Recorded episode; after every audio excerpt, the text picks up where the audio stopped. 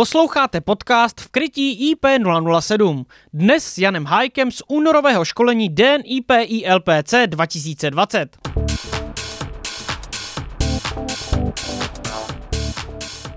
Co se v následujícím podcastu dozvíte? Moje přednáška byla o ochraně před bleskem a přepětím, přičemž ty jednotlivé kapitoly jsem měl zaměřený podle, řekněme, zájmu posluchačů, takže se tam vyskytovala kapitola ochrana před bleskem pro kontejnerové stavby, jak zabezpečit ochranu před bleskem a přepětím pro technologie umístěné na plotě. No a také jsme se věnovali tomu, jak jsou konstruovaný svodiče bleskových proudů, jak vypadá svodík přepětí ty dva z technologií ACI, anebo kombinovaný svodič Denshield a jeho konstrukce z křiště. Doplňující informace naleznete po zadání kódu 200209. A nyní už Jan Hájek.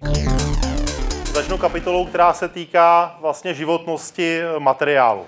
Když vytváříme eh, jímací soustavu a zemnící soustavu, vytváříme celý systém pro ochranu před bleskem, tak bychom vždy měli uvažovat o tom, že celý ten systém ochrany by měl mít i nějakou ekonomickou návratnost. Ona, eh, ochrana před bleskem, tak jak ji děláme, ať už vnější nebo vnitřní, tak je v podstatě eh, takovým, řekněme, investičním pojištěním, kdy si snažím tu aplikaci zabezpečit tak, aby mi eh, poskytovala výhody, ať už bydlení, anebo podnikání, i po zásahu bleskem, i po poté, co eh, přijde k němu přepětí. Takže eh, u těch běžných aplikací, které si dokážeme představit, tak tam uvažujeme o životnosti, řekněme, řádově 20, 50, 100 let, protože každý, kdo staví jakoukoliv nemovitost, tak řekněme tady v našich podmínkách pořád máme zafixováno, když stavíme dům, tak ho stavíme na dalších 100 let aspoň. V případě průmyslových aplikacích, tak tam samozřejmě ta návratnost bývá kratší. Když by byla nějaká specialita, jako je třeba fotovoltaické zařízení, tak tam samozřejmě se u těch fotovoltaických elektráren uvažuje o životnosti zhruba kolem 20 let. No a tam samozřejmě by bylo asi hloupý, kdybych třeba investoval do zemnící soustavy, eh, tak, aby měla životnost, která bude mnohonásobně přesahovat, eh, přesahovat tu očekávanou životnost a tu návratnost té investice. Nicméně, když už něco dělám, tak bych si měl taky uvědomit, že eh, některé komponenty, jako je třeba zemnící soustava, tak ty nelze po 10-15 letech vyměnit tím způsobem, že bych tu stavbu nazvedl, umístil tam nový zemnič a tu stavbu zase zpátky dal na to vyhrabané místo. Eh, tenhle ten způsob by byl asi tím nejdražším, nejdražším možným řešením. Takže když eh, už něco vytvářím, tak bych měl vždycky dávat pozor na to, aby to mělo takovou životnost, jakou od té své investice očekávám. Eh, první věc tedy je dávat pozor na kombinaci různých materiálů. Každý z nás tady v místnosti chodil na základní školu, každý z nás se, očekávám, dostal na druhý stupeň a každý z nás si pamatuje, eh, pamatuje historku eh, od Luigiho Galvaniho, jak vznikl galvanický článek. Takže měli bychom dávat pozor na to a neopakovat tento pokus na jímací ani na zemnící soustavě. To znamená nekombinovat materiály, eh, které budou mít různý, eh, rozdílný elektrický potenciál a vytvářeli bychom potom prostředí, eh, které by díky vlastně elektrické, elektrickému proudu dokázalo ovlivnit životnost, životnost těch jednotlivých prvků. Tohle souvisí jak s tou nadzemní, tak samozřejmě i s tou podzemní částí. A u té nadzemní části nejtypičtějším příkladem toho, co způsobí problémy, je, když se majitel třeba rodinného domku rozhodne plácnout přes kapsu a udělat si hezký měděný doplňky, tak v okamžiku, kdy máte mědí oplechovanou střechu, tak už vám to v podstatě vylučuje jakoukoliv instalaci fotovoltaických panelů, jakoukoliv instalaci solárních eh, panelů nahoře vody, protože to všechno bývá většinou v hliníkových rámech. A v okamžiku, kdy se eh, dostane eh, ta voda, dešťová voda, která opláchne ty oxidy mědi a dostane se třeba na ten, na ten fotovoltaický panel, tak tam samozřejmě je velice obtížný zajistit, aby měl tu očekávanou životnost s jakou ten majitel toho objektu počítá. Takže v případě, že se ty materiály na té střeše už vyskytnou, tak nezbyde nic jiného, než volit tu variantu, jakým způsobem, jakým jiným způsobem celou tu ochranu před bleskem províst, tak, abych nekombinoval navzájem, řekněme, agresivně se ovlivňující materiály. Ta samá situace platí i pro zemnící soustavu, ale zároveň, když volím ten materiál, tak musím nejenom myslet na tu jejich vzájemnou interakci, ale musím myslet i na to, že ne každý materiál je vhodný do každého, do každého prostředí. Takže pokud by dal někdo na svod romosvodu, který se umístí do omítky, dal holý eh, hliníkový drát, no tak eh, po několika měsících ten drát už nebude mít takovou kompaktní formu a změní se prostě akorát na šedivou šmouhu v té omítce, která samozřejmě bude mít vyšší vodivost než ta omítka, ale už nebude, řekněme, mít ty očekávané vlastnosti, jaký by měl ten, ten vodič. V případě zemnící soustavy, tak v případě zemnící soustavy musím dávat pozor nejenom na vlastně vzájemné působení dvou rozdílných elektrod, protože na materiál zemnící soustavy, tak v našich podmínkách samozřejmě pozinkovaná ocel, nerezová ocel. Eh, po světě se používají ještě měděný zemniče, eh, poměděný zemniče, eh, občas se používají třeba stříbrný zemniče. Ale to, řekněme, není, není v našich podmínkách běžný, takže v našich podmínkách přichází v úvahu akorát ta pozinkovaná ocel, nerezová ocel, případně měděná elektroda zemniče. No a v okamžiku, kdy je umístím do, do eh, schodného prostředí, tak opět musím počítat s tím, že se mi tam může vytvořit eh, elektrický článek. To znamená, že eh, když bych se zase chtěl plásnout přes kapsou, udělat si měděný zemnič, protože na to mám, tak já budu spokojený a nespokojený budou veškerý moji sousedi, protože postupně ty jejich elektrody se dostanou na tu moji elektrodu a velice rychle zase samozřejmě v závislosti na tom prostředí v té půdě, tak velice rychle zdegraduje ta, ta jejich zemnící soustava.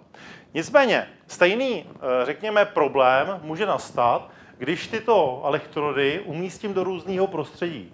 Nejčastější problém e, může nastávat a nastává, když budu kombinovat v rámci nějakého zařízení, budu kombinovat základový zemnič v betonu se zemničem umístěným, umístěným v líně.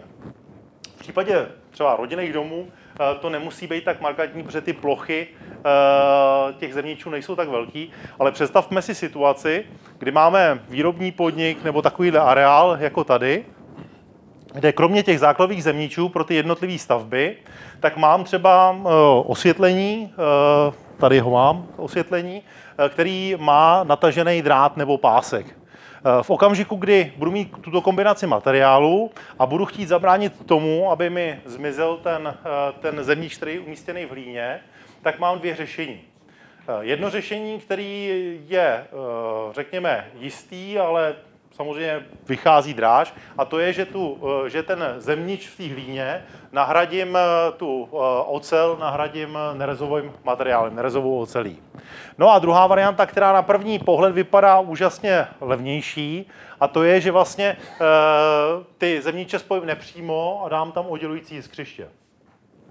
To vypadá jako to nej, nejjednodušší, nejlevnější řešení do toho okamžiku, než na ty světla. Napadne někoho pomí, uh, umístit eh, videokamery, uh, pohybový čidla a další technologii, tak v okamžiku, kdy budu mít takhle daný jasně vlastně oddělený potenciál jiskřištěm, který bude mít zapalovací hodnotu třeba 1,5, 2,5 kV, tak cokoliv se mi v tom areálu zhoupne, nemusí to být ani blesk, nemusí to být ani blízký úder blesku, tak mi veškerý potenciál se bude vyrovnávat přes ty datové vodiče vůči tomu, vůči tomu objektu což už není zase tak dobrý nápad, protože pak budou eh, minimálně přetěžovaný ty svodiče, které tam budou mít, pak budou přetěžovaný ty cesty, kudy mi potečou ty vyrovnávací proudy eh, přes ty datové vodiče a bude třeba eh, víc poškozená, poškozená izolace na tišťácích a podobně. Takže v tomhle okamžiku samozřejmě zcela jsem pominul ten největší problém a to je, že když se někdo bude dotýkat, dotýkat třeba té lampy, tak ona bude mít o 1,5 kV jinačí potenciál, než když zase třeba potáhnu prodlužovačku z toho baráku. Jo, ale to je samozřejmě eh, ta bezpečnost pro lidi eh, musí být na daleko nižší, nižší úrovni rozdílu potenciálu než ten 1,5 kV.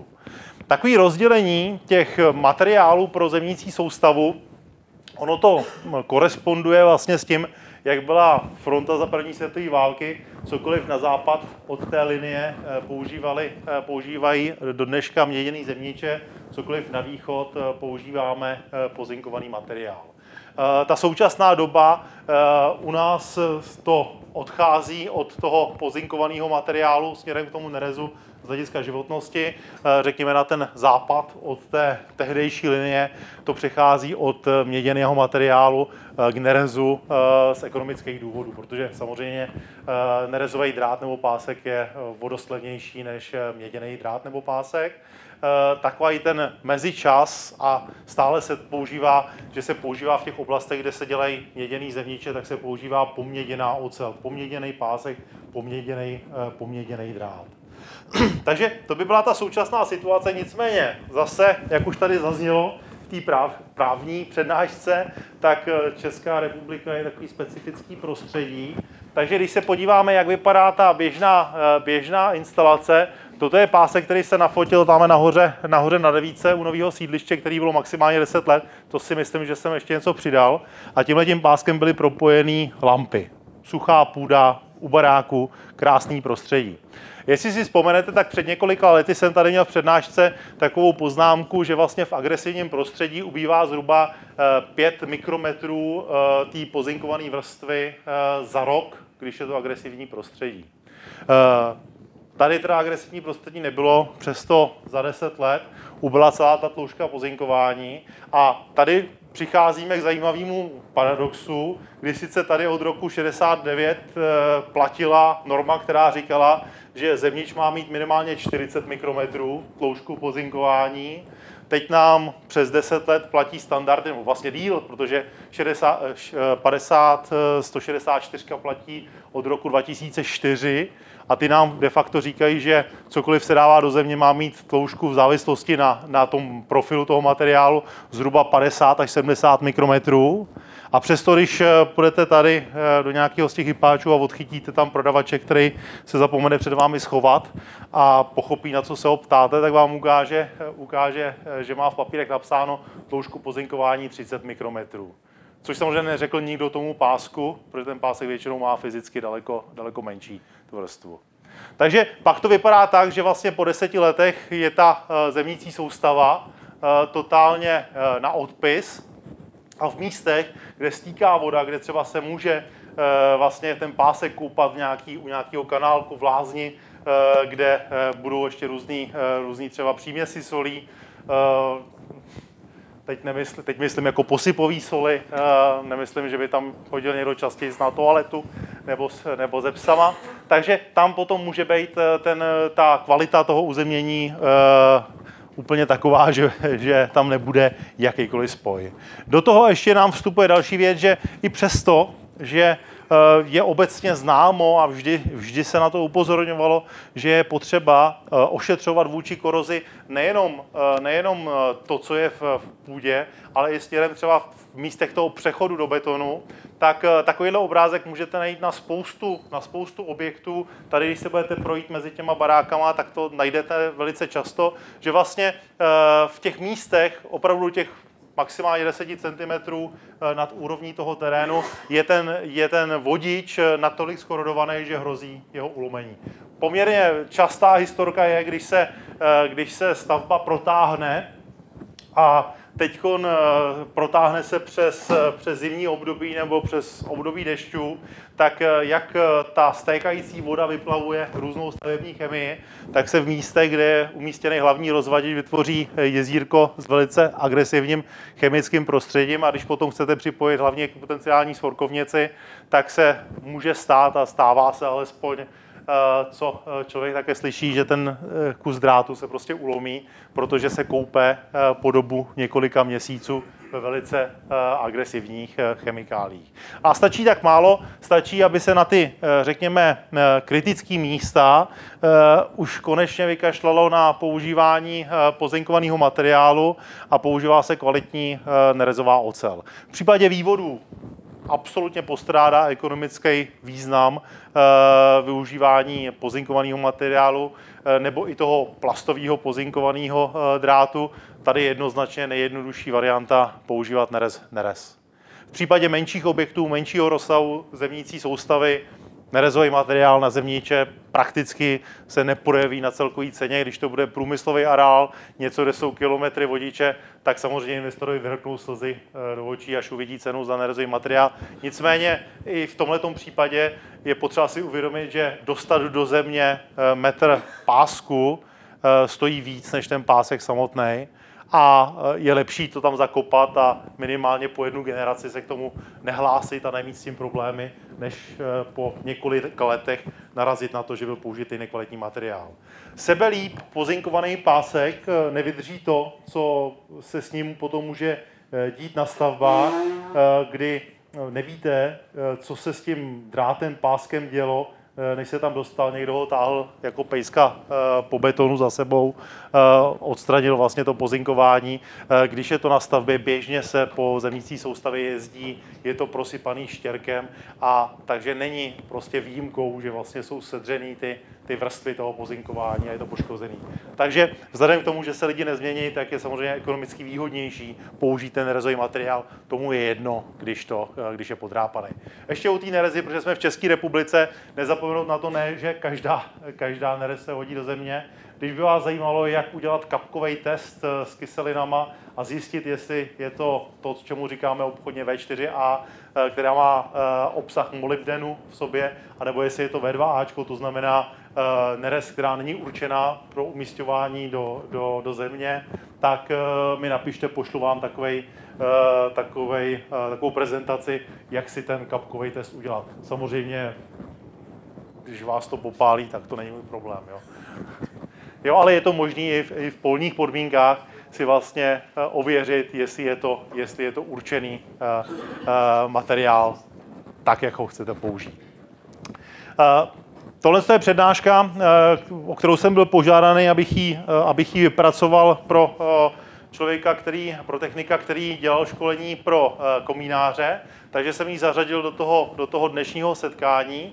No a e, v případě komínu na objektech je potřeba si uvědomit, že když e, tady Dan ukazoval navrhování ochranných prostorů a podobně, e, když si jenom tak vzpomenete na zásahy bleskem, který jste viděli, hovořím samozřejmě u menších objektů, u méně rozsáhlých objektů, tak to nejčastější místo zásahu je ve většině případů do, toho, do té nejvyšší části toho objektu.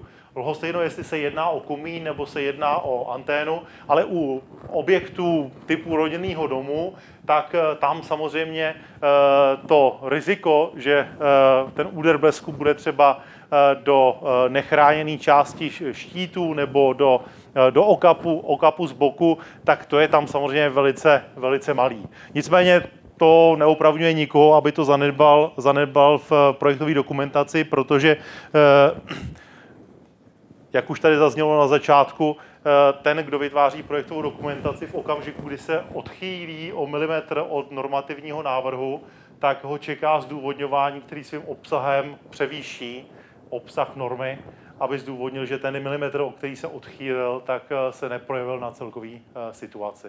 Takže dávat na to pozor, v projektové dokumentaci vždycky si hrát prostě na, na milimetry, eh, i s tím, že všichni víme, že na té stavbě to bude vypadat trošku jinak. Takže v projektové dokumentaci vše, aby, vše, aby hrálo, hrálo přesně podle uh, valivý koule, přesně podle ochranných prostorů. Takže uh, když mám jakýkoliv, jakýkoliv komínový těleso na střeše, v případě, že vytvářím izolovanou jímací soustavu, tak se snažím zabránit tomu, aby jsem ten komín dával jako součást jímací soustavy, uh, abych ho připojoval a abych si vytvářel nějaký další starosti s bleskovým proudem, pokud nedodržím dostatečnou vzdálenost. Ono, vybudování té dostatečné vzdálenosti na tom komínu to je, řekněme, investičně 1500, možná ani ne tolik, na distanční spěry a jímače. a jakýkoliv, řekněme, do vybudování, tak bude daleko, daleko dražší. Je rozhodně rozumný i na malých objektech vytvářet místa, kde se do budoucna bude počítat s nějakýma směrovými anténama, čidlo osvitu nebo čidlo na vítr, čidlo na vlhkost, tak aby to umístění, že se ten majitel rozhodne si tam dát směrovku, neznamenalo, že se bude eh, překreslovat ochrana přebleskem a předělávat ochrana přebleskem, tak je dobrý prostě vyčlenit na tom objektu zóny a říct tady, když tady bude něco do metrové velikosti, tady v té kostce metra a půl na metr a půl můžeš mít cokoliv a nemusí se upravovat jímací soustava. Rozhodně je to lepší investice, protože eh, minimálně na práci by to bylo následně daleko, daleko dražší. No a v okamžiku, kdy se cokoliv připojí k jímací soustavě, tak je potřeba počítat s tím, že ten bleskový proud se rozdělí tak, jak má. Eh, fyzikální zákony mají tu obrovskou výhodu, že nejdou, přepracovat, eh, že nejdou přehlasovat, nejdou změnit po volbách. A fyzikální zákony, tak jak je známe, tak eh, neustále platí. Takže eh, v případě ochrany před bleskem si vystačíme úplně pohodlně eh, s omovým zákonem a pouze s jedním Kirchhoffovým zákonem, protože ten bleskový proud je proud, se jmenuje proud z toho důvodu, že se chová jako elektrický proud, to znamená, že nám teče těma cestama který mají nejmenší impedanci a představují pro něj nejlepší cestu na zemnící soustavu. Takže jakékoliv přímé nebo nepřímé připojování je vždy horší varianta toho řešení, protože si zavlíkám bleskový proud, který eh, tím, že v tom rozdělení hraje velkou roli impedance, tak vždycky nějaký to komínový těleso, nějaká ta roura bude impedančně o něčem jiným než ty řekněme, desítky metrů drátu spojenýma svorkama nahoře, eh, nahoře na střeše. Umistování jiskřiš nahoře na střeše postrádá jakýhokoliv smyslu, eh, protože to jiskřiště v případě zásahu bleskem zaplovací napětí 1,5-2,5 kV, to je v podstatě permanentní spoj. No a při tom běžném provozu rozdíl 1,5-2,5 kV je problém, který mi může způsobit Eh, nechtěný rozdíly a nebezpečný rozdíly potenciálu. Jak vypadá komín zasažený bleskem, je vidět tady eh, v, tý, eh, v tom obrázku, co byla v publikaci Říjanka Postráneckého. Tohle je, si myslím, absolutně nejlepší publikace v českém jazyce o ochraně před bleskem. Tu doporučuju tím, jak kupuju různě po bazarech, tak jsem zvedl cenu asi na tisíc korun, ale pořád to stojí za to.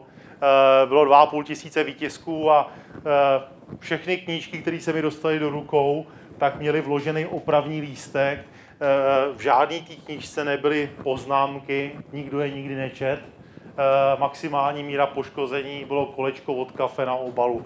Jo, ale jinak výborná, výborná knížka z toho 57. Eh, roku. Jo, tady ještě vlastně jsem se zakecal, tady na tom obrázku je vidět, takový to rozbůrání takového toho kliše, co občas ještě můžete zaslechnout, že někdo vykřikne, že lepší žádný hromosvod než špatný hromosvod. To samozřejmě vykřikne akorát ten člověk, který neviděl žádný zásah bleskem do objektu se špatným hromosvodem, protože minimálně v těch místech, kde je špatný hromosvod, nevzniká oblouk, který zapaluje, eh, nevznikají destruktivní účinky při průchodu bleskového proudu, jak je tady vidět na tom, na tom zdivu takhle dopadne objekt, který není vybavený eh, jímací soustavou. Je vidět zásah bleskem do komínu, přeskok na elektrickou eh, instalaci, takže je vždycky vhodnější vytvořit izolovanou jímací soustavu kolem toho, kolem toho komína. I přesto, že vlastně v tom okamžiku té stavby, tak eh, víceméně každá stavba startuje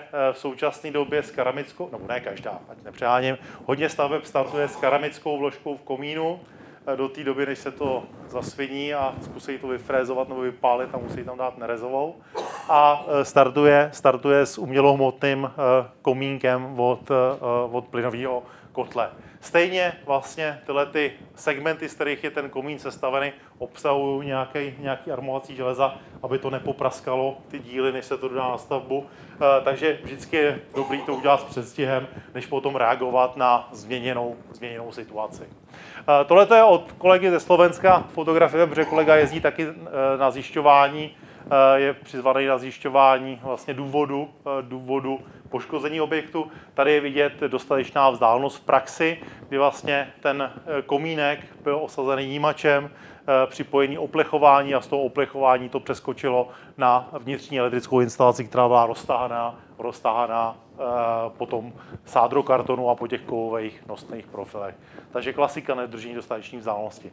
Tohle to už je z jiného případu, to jsem tady dal jenom fotografii pro ilustraci toho, že vlastně ten bleskový proud, když se do toho předmětu dostane, tak pokračuje. Takže tady pokračoval po armování toho komínu a došlo vlastně k destrukci eh, toho eh, železobetonu. Když se chcete nechat vystrašit, použijte klíčové slova na Google obrázcích. Eh, blesk, armování, škoda. A to vás si myslím vystraší dost podstatným, podstatným způsobem. Tohle je hezký obrázek na to, co se stane v tom případě, že se bleskový proud dostane na komínové těleso. Jinak taková ještě informace, Eh, to, co tady měl magistr Kaňka tu přednášku, tak eh, dostanete od nás link na elektriku, kde bude vyvěšený jak videozáznam, tak eh, link na podcast celého toho audia. A co se týče mojí přednášky a danové přednášky, tak vás obešle Jarka Gregořicová, kolegyně, vás obešle s linkama na stažení té přednášky. Takže tahle ta přednáška, co vám tady ukazuju, plus ještě nějaký, který jsem musel pro dnešek vynechat, tak tu dostanete v balíku s těma datama. A říkám to z toho důvodu, že vlastně tady mám ozdrojovaný eh, ty zdroje na netu, kde se můžete podívat na videa a přečíst si o tom články z té doby, kdy se ten případ stal. Takže tady je vidět vlastně ta kovová vložka, která se vrátila zpátky do, to, do té formy toho pásu, jak s ní prošel ten bleskový proud. A tady jsou vidět přeskoky na, eh, na, eh, vodiče nepoužívané elektrické instalace v tom objektu. Jo, a tady jsou potom linky, které si můžete prokliknout. Teď jsou z, z, z konce roku a to ještě, to ještě vlastně fungovalo, nebo jsem ověřoval, že fungují. No a v případě toho zásahu bleskem, tak jak jsem tady říkal, ty Google, eh, Google obrázky, tak to je, eh, to je taková veselá historka, která souvisí, jestli si pamatujete, jak jsem měl tu přednášku ochrana májky před úderem blesku tak eh, když byla, se rozpoutala o tom diskuze na, na elektrice, tak uh, jsem potom hledal to místo toho zásahu, protože jsem nevěděl, jak k němu došlo, tak jsem to hledal přes Google obrázky a tam jsem byl překvapený, uh, jak se takovýhle ojedinělý jev, uh, člověka to napadne, že majka zasažená bleskem, to je něco netypického, abnormálního, tak když použijete německý klíčový slova v, těch obráz, v, tě, v tom vyhledávání, tak vám tam vyhodí desítky případů, že jo, povalená majka, zapálený objekty, vyražený okna, majka na baráku, eh, celý náměstí plný třísek, eh, jak se to roztřískalo. Takže je dobrý se na to, je dobrý se na to, na to podívat. Když to dáte v češtině nebo v angličtině ty vyhledávací slova, tak těch obrázků eh, nevypadne v podstatě nic nebo o poznání méně. Mája se staví hlavně u nás a na Moravě, Bavorsko, eh, Bavorsko a Německo je takový společný, společný eh, zvyk.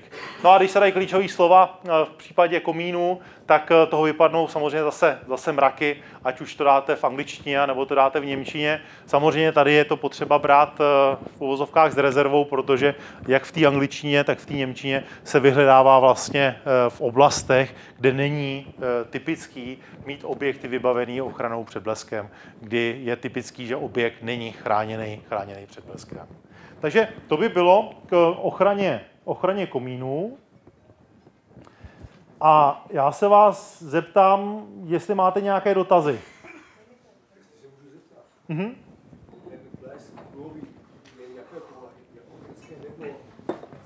Čeká to na vás, pane Ruby. Ne, protože eh, jestli ho můžeme zákon, anebo prostě Doporučuji vám knížku eh, Tajemství kulového blesku z roku 88 od Ivana Štola. To je ten starý pán, který ho ukazují na TV Nova vždycky, když je okurková sezóna a každý zásah bleskem je kulový. Eh, a oni tím můžou vyplnit 10 minut, protože 10 vteřin popisují případ a ten zbytek je o tom, že vlastně nikdo neví, co to je kulový blesk.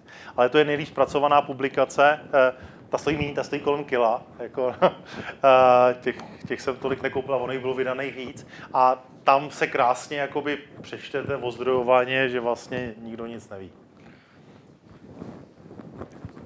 Jo, a vždycky tak jednou po pěti letech vždycky někdo vyjde, vyjde s, s triumfálním, odhalili jsme tajemství. a pak už o něm neslyšíte. Jo? A také to probíhá za posledních 100 let, asi každých pět let.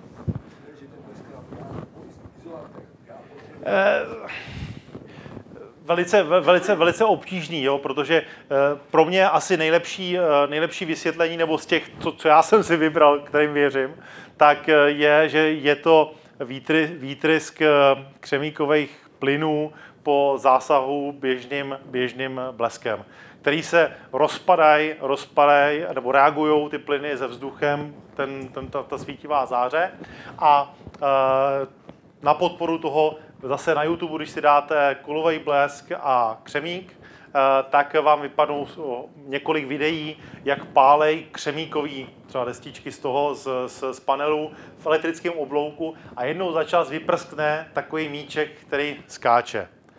Na rozdíl ale od toho přírodního, on trvá několik vteřin a na rozdíl od toho, pří, eh, od toho přírodního, ten se občas objeví i v uzavřený Faradově kleci, takže říkám, někdo z vás, kdyby se toho ujmul.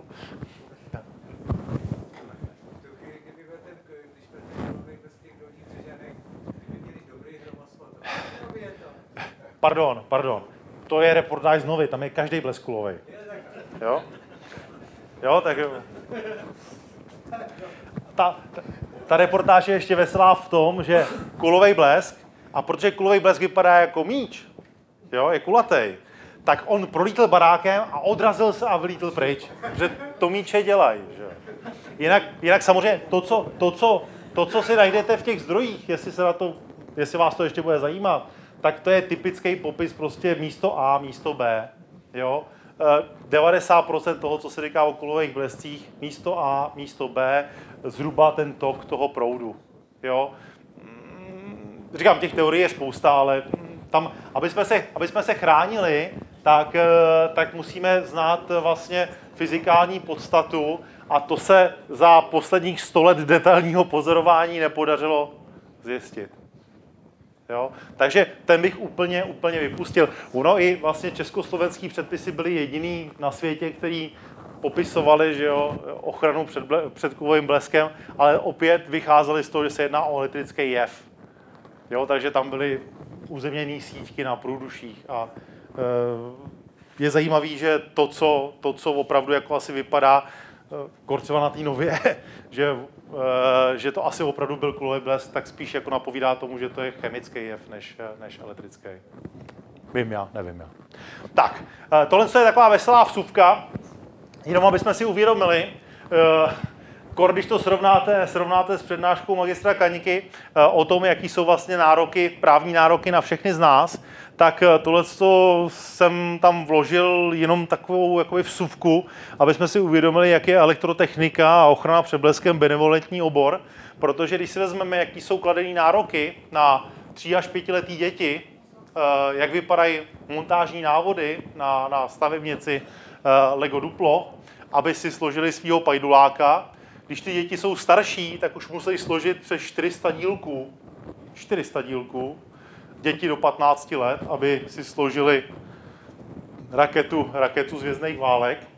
Když chodí potom na střední, anebo pracují, tak už musí složit eh, poměrně složitou mechanickou věc, pracující s pístem. jo? Takže plynovým pístem. tak, takže e, oproti tomu, když někdo pracuje na vyhraženém e, elektrickým technickým zařízením, tak se předpokládá, že má schopnost číst, e, že chodil do základní školy, že rozumí psanému textu, ví, že ta informace je složená z písmenek, slabik a slov a proto ty montážní návody nejsou tak jednoznační, jako je třeba pro ty tříletý děti a už obsahují složitější výrazy. Nicméně pořád zůstávají obrázkový tak, aby se člověk v tom dokázal ten pracovník zorientovat. Je tam popsáno, jak to má vypadat, jak to má být zajištěno, plus je tam ještě další slovní popis. Nicméně, když se potom jde na tu stavbu, to je bohužel blbě osvětlený, tak to vypadá úplně jinak. Umístěný, sestavený v rozporu s montážním návodem, a pokud možno, čo, my se k tomu dostaneme až v okamžiku, kdy opravdu jako nezbývá než říct, ano, těch pár set metrů toho izolovaného drátu můžete vyhodit. a můžeme začít znova.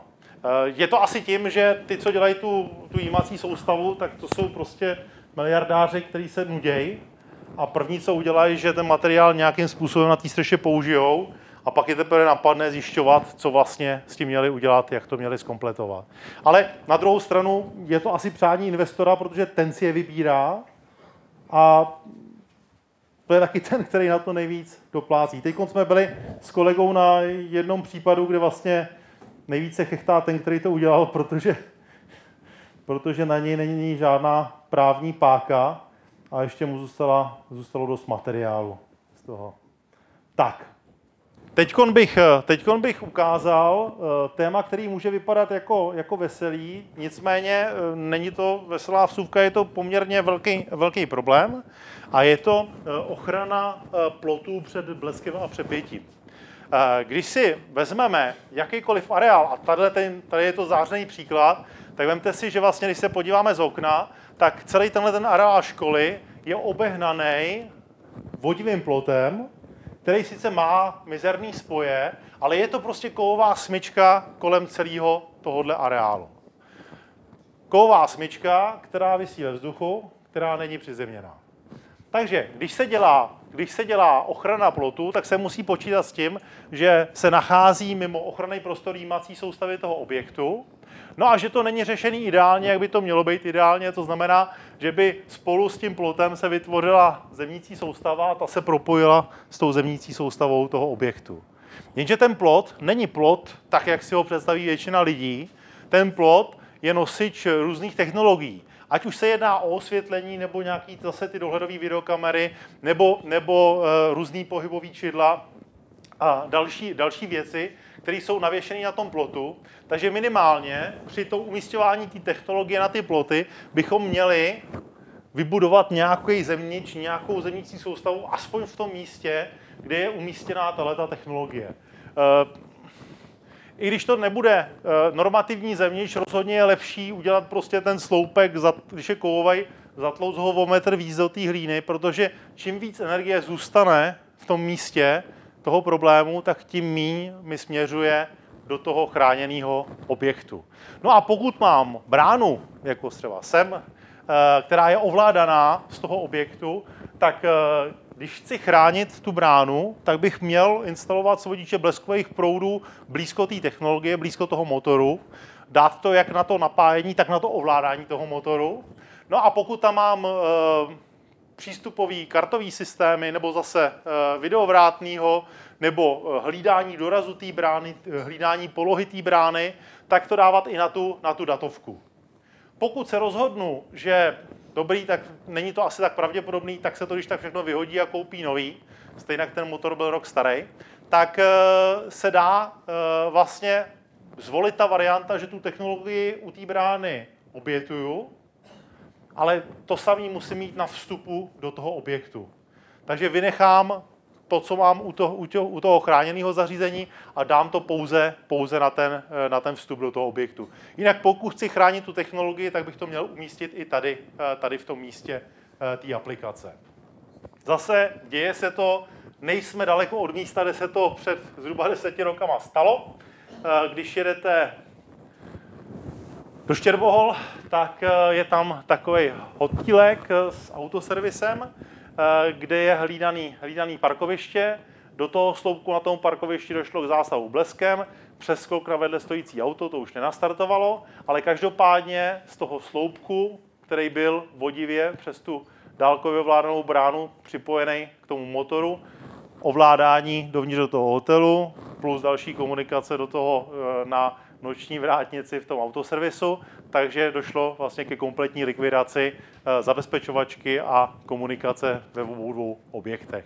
Takže eh, je potřeba na to myslet a když se řekne plot, tak to není jenom plot, do kterého, který tam je kvůli tomu, aby přes něj nikdo nalezl, ale eh, ten plot je nositel technologie, je na něm další zařízení a stává se nám z toho velký rizikový faktor.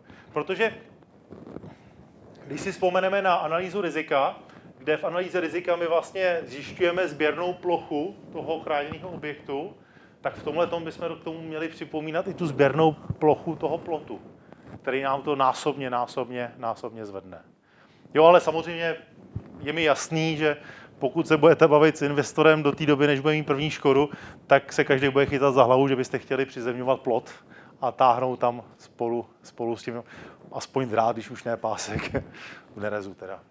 Jo. Takže e, nicméně, když to ten investor neudělá, je dobrý, aby měl ty informace a věděl, že jde do určitého rizika a nedivil se, jo, takže e, je dobrý e, rozhodně si daleko víc vážím někoho, kdo se rozhodne, tak já za to nebudu utrácet peníze, to riziko přijímám, než někoho, kdo formálně si splní svoje povinnosti vůči, vůči státu, vůči právnímu řádu a celou dobu si nacvičuje nechápavý obličej a kdyby věděl, že to stojí jenom 5 milionů, tak jsem to zaplatil, že jo. jo a, a předtím, když mu řeknete něco víc než 5 koruna, tak se nerově zroutí. No, takže na to si dávat pozor, ale to si bych řekl, to už jste vystrašený od té první přednášky dost. Tohle je přednáška, která je o tom svodiči, který jde z této strany. Eh, je to o jiskřišti, který obsahuje jiskřiště označovaný v současné době zkrátkou RAC, to je uh, Rapid Air Control, je to uh, rychlá, rychlá vlastně, rychlý zpracování obloučku. Tohleto jiskřiště je v Denshieldech, což jsou svodiče bleskových proudů, kombinovaný svodiče eh, s ochranou úrovní do 1,5 kV. A taková, řekněme, varianta toho, toho Denshieldu je svodič eh, bleskových proudů a přepětí Denvap, což je přepěťovka, která je určená pro nabíjecí místa eh, pro elektromobilitu. Ta se liší, ta se liší tím, že má vyšší hodnotu na předjíždění, menší vlastně zbytkovou energii a je to přepěťová ochrana, která, která, vypl, která Eh, splňuje německé požadavky na ochranu před přepětím pro nabíjecí místa a tahle ta přepěťovka je i ve standardizaci nabíjecích míst od eh, VW koncernu.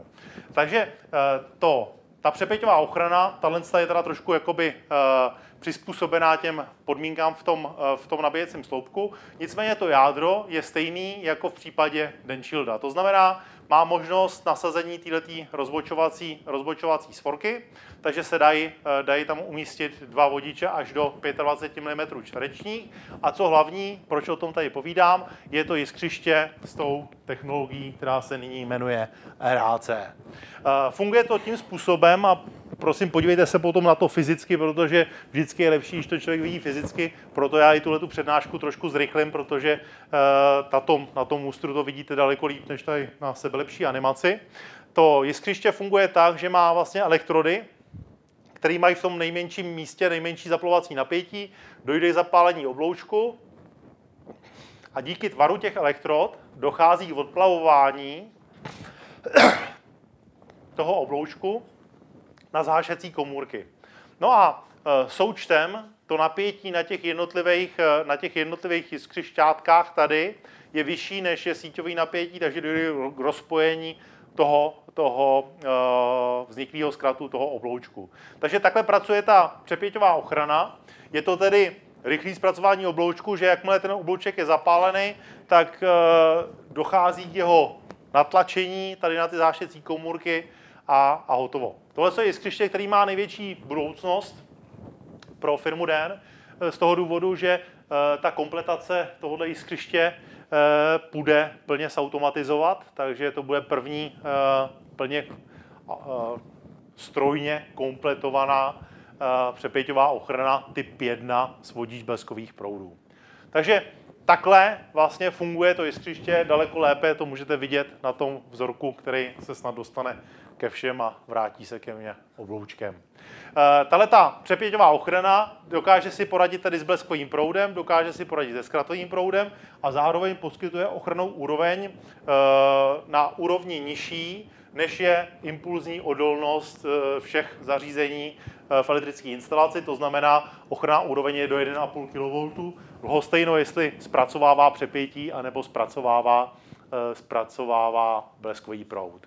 Eh, zároveň tím, že obsahuje jiskřiště, tak vlastně ořízne eh, tu špičku nejenom na pěťově, ale tím, jak to jiskřiště má, nebo ten oblouček na tom jiskřišti má vlastně mizovou impedanci, tak stáhne i tu energii toho impulzu eh, do toho obloučku.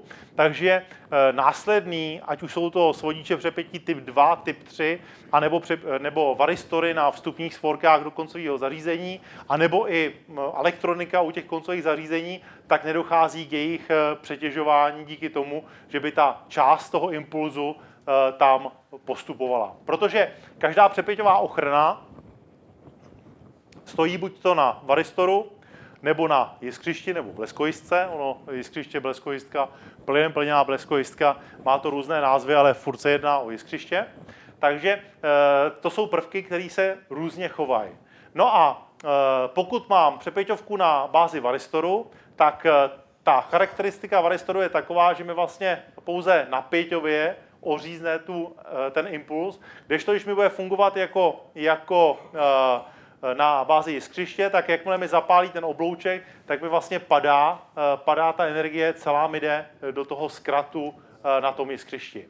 No a díky tomu eh, ten, ten varistor je daleko nepříjemnější pro ty koncové zařízení, protože když to ořízne pouze na pěťově, tak stačí další přípočet úbytku napětí na té trase eh, k tomu dalšímu stupni, na to, aby se to dostalo přes tu hranici, co ten, ten typ 2 nebo typ 3, anebo ty varistory na, na vstupních svorkách budou reagovat. No a díky tomu, že tomu impulzu zůstane skoro 90%, co se uvádí eh, energie, eh, tak Eh, dojde vlastně k přetížení toho následního varistoru a může dojít k tomu poškození. Případně ty elektronické zařízení zatím budou rychleji stárnout, než v tom případě, že by tam bylo umístěný, umístěný jako, jako předcházející prvek jiskřiště. Takže tohle by byla ta technologie těch eh, jiskřiš u svodičů bleskových proudů. A nyní tady začnu poslední přednášku, která se jmenuje sice ochrana staveb z kontejnerů, ale mám na to nabalený ještě další, eh, další, eh, další témata. Takže ta ochrana těch staveb v tom kontejneru, eh, z těch kontejnerů je pouze nosný téma. Stavby z kontejneru.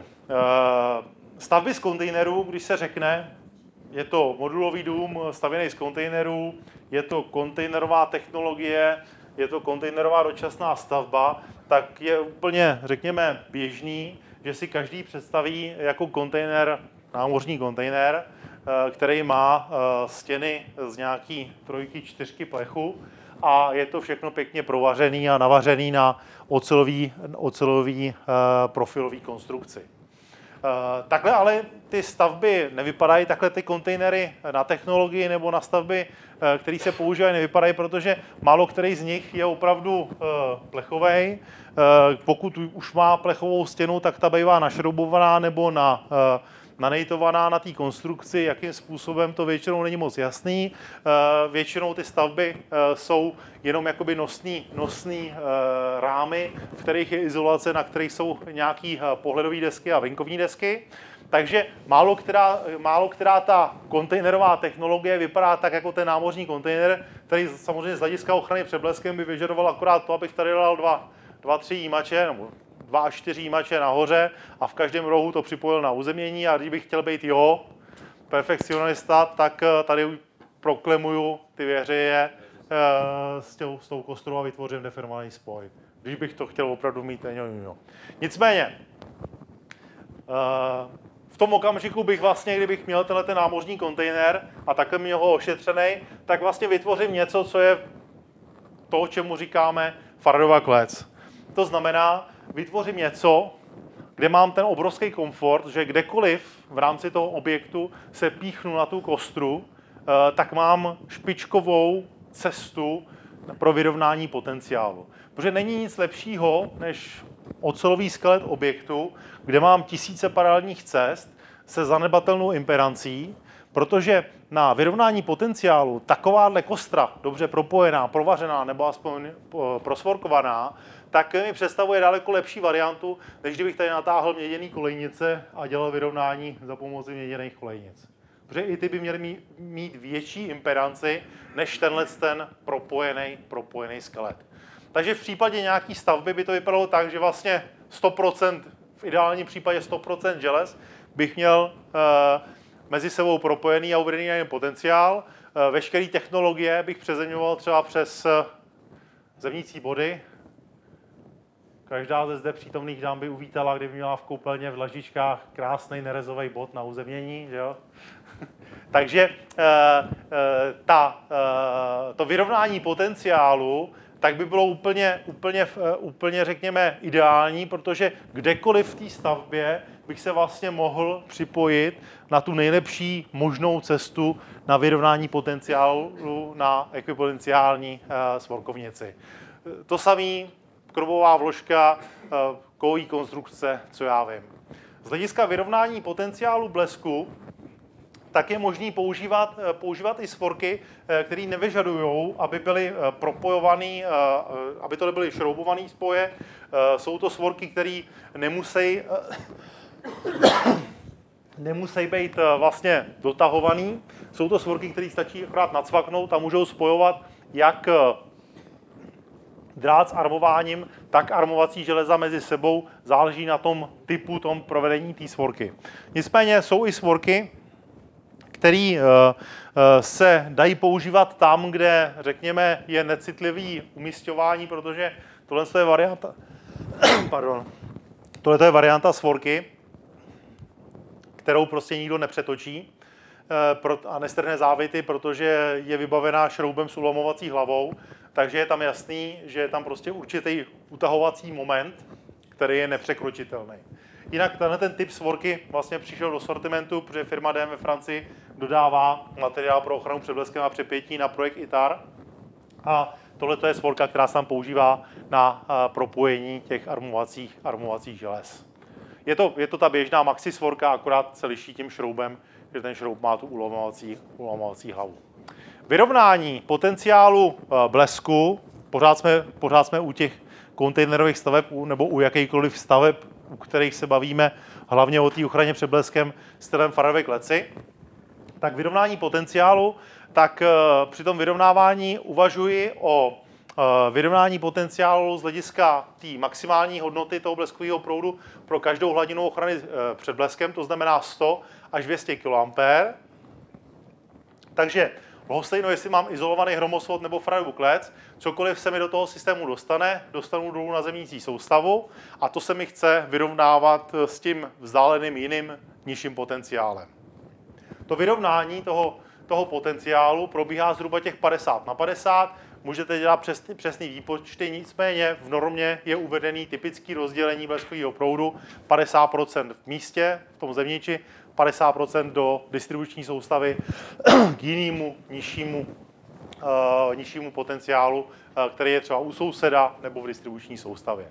Na vstupu tedy uh, instalování svodiče bleskových proudů na, na napájecí soustavu, svodiče bleskových proudů na komunikaci, případně by tam byl třeba nějaký širokopásmový internet, tak svodič bleskových proudů na koaxiální, koaxiální propoje.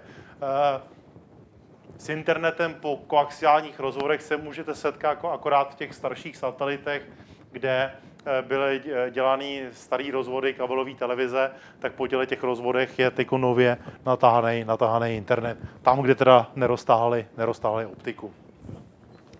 Případně na té staré kabelovce, ale to už všechno přechází na digitál. Svodiče bleskových proudů eh, mají tedy buď to jiskřiště z technologií Radaxflow, to je to, co je v Denventilu, v, v DenvenCI, eh, v Denblocích a podobně. Je to tedy radiální a axiální zpracování toho obloučku, to znamená, že ten oblouček je stlačovaný a natahovaný a dochází vlastně k jeho eliminaci nebo je tahle ta technologie RAC, která se vyskytuje, vyskytuje v Denshieldu a v těch, eh, řekněme, klonech toho Denshieldu. No a eh, třetí forma jiskřiště, kterou firma DEM používá, tak to je jiskřiště s grafitovými destičkama a ten princip je tam obdobný jako u toho Denshieldu. Rozdělí se ten obloušek na, na, vícero, na vícero vlastně přeskoků a jakmile jeden z nich zhasne, tak dojde k přerušení. Tohle co jsou přepěťovky, eh, které jsou používány jako svodiče bleskových proudů u stejnosměrných eh, rozvodů, to znamená překážkový svítidla a různý zálohovaný, zálohovaný systémy.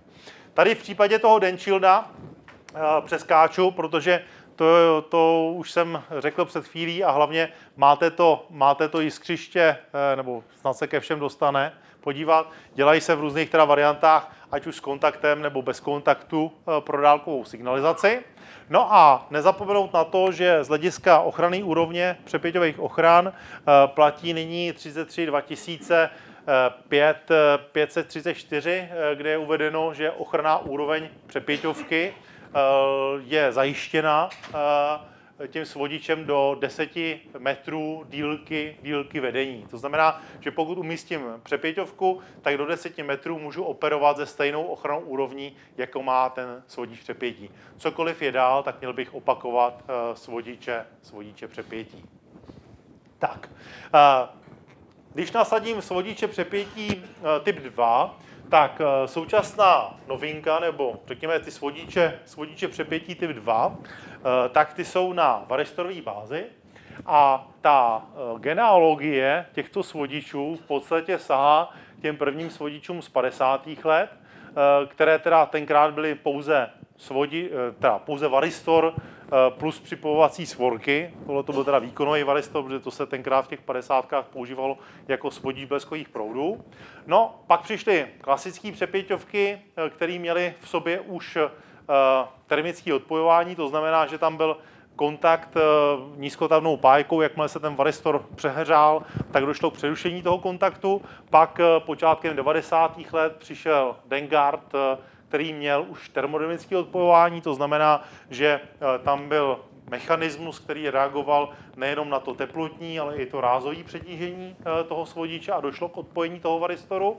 No a pak eh, s tím, jak se vyvíjelo, tak přišlo, přišla varianta přepěťové ochrany, když tak on tam má ještě Vítě v kufru.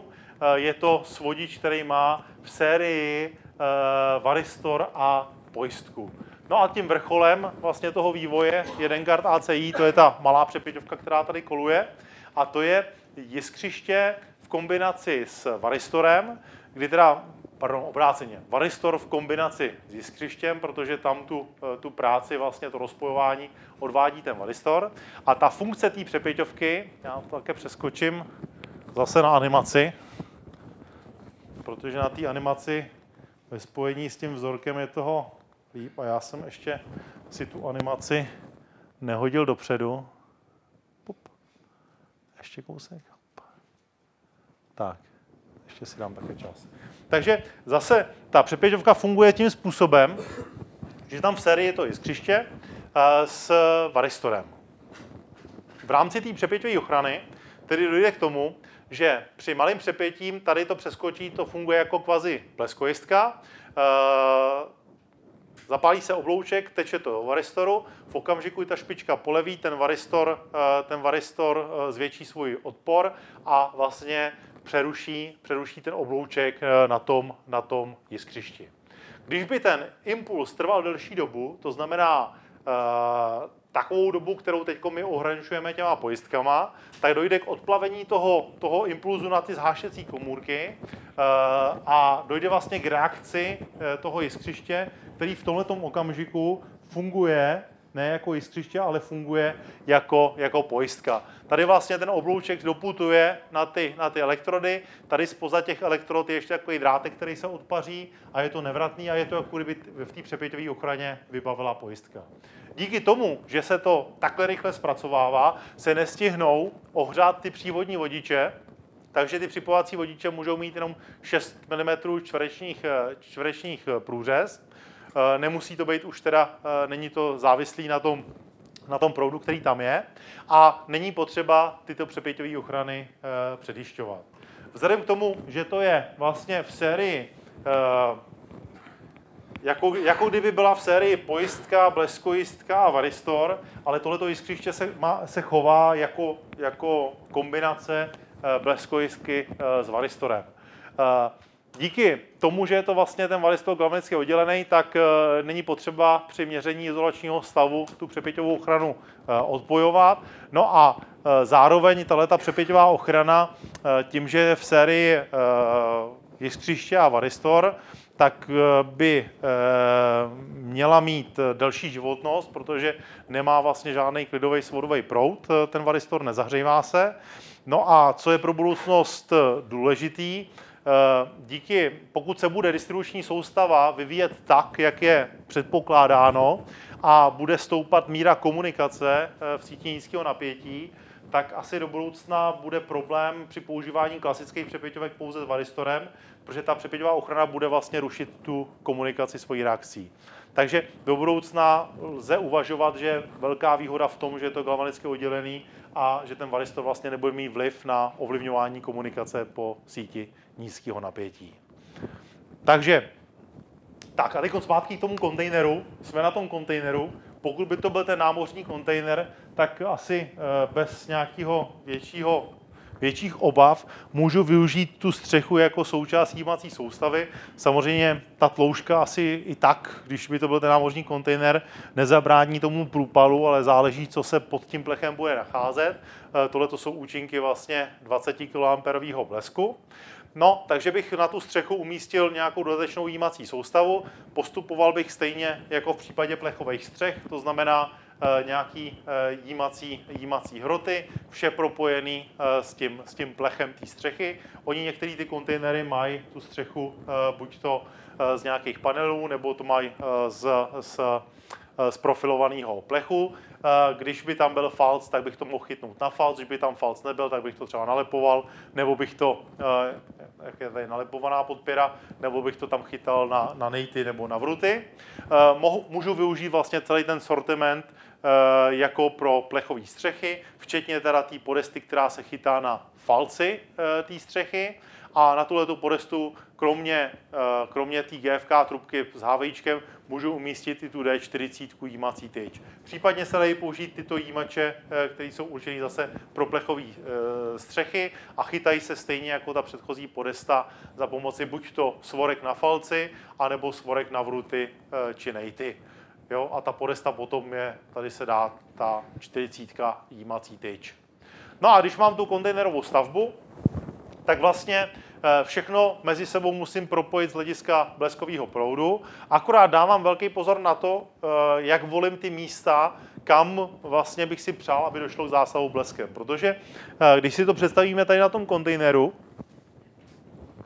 tak tady v tom kontejneru by tady někde byl rozvaděč, kde by byl svodič bleskových proudů. Takže kritické místo by bylo, kdyby došlo k úderu sem do té do hrany a tady byla v blízkosti elektrická instalace, protože ta vzdálenost je moc velká a mohlo by mi dojít tady k přeskoku na ty, eh, na ty vnitřní rozvody.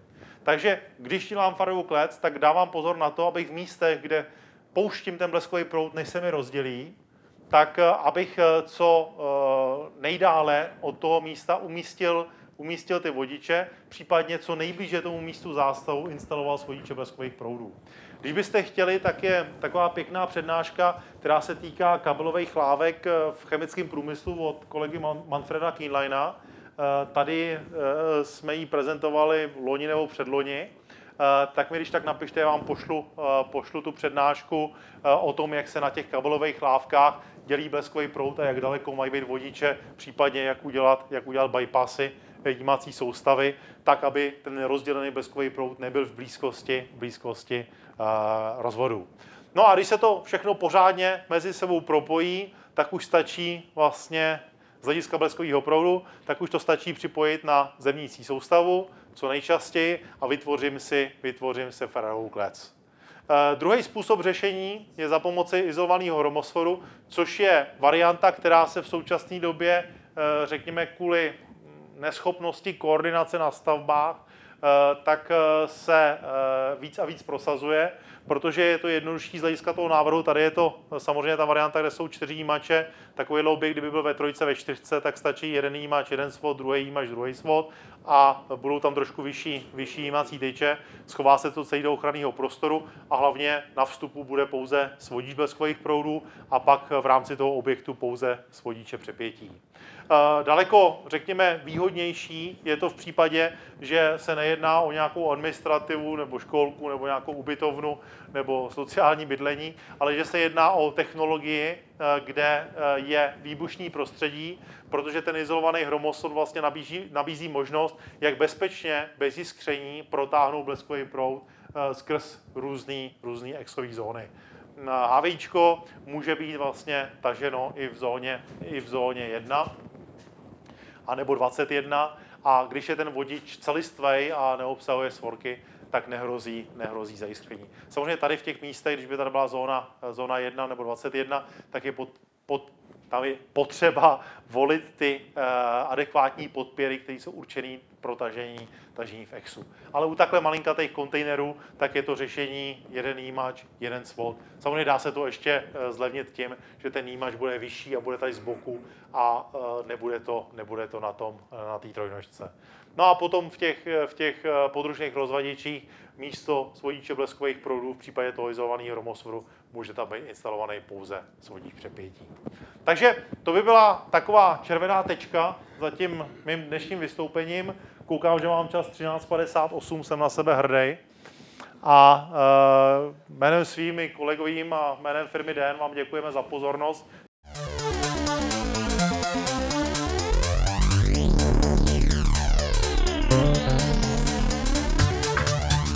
Jan Hájek prezentoval ochranu před bleskem a přepětím pro kontejnerové stavby, jak ochránit technologie umístěné na plotě a jak vypadá a pracuje svodič přepětí s technologií ACI. Doplňující informace naleznete po zadání kódu 20 02 09. Více audioverzí naleznete na adrese www.elektrika.cz lomeno podcast.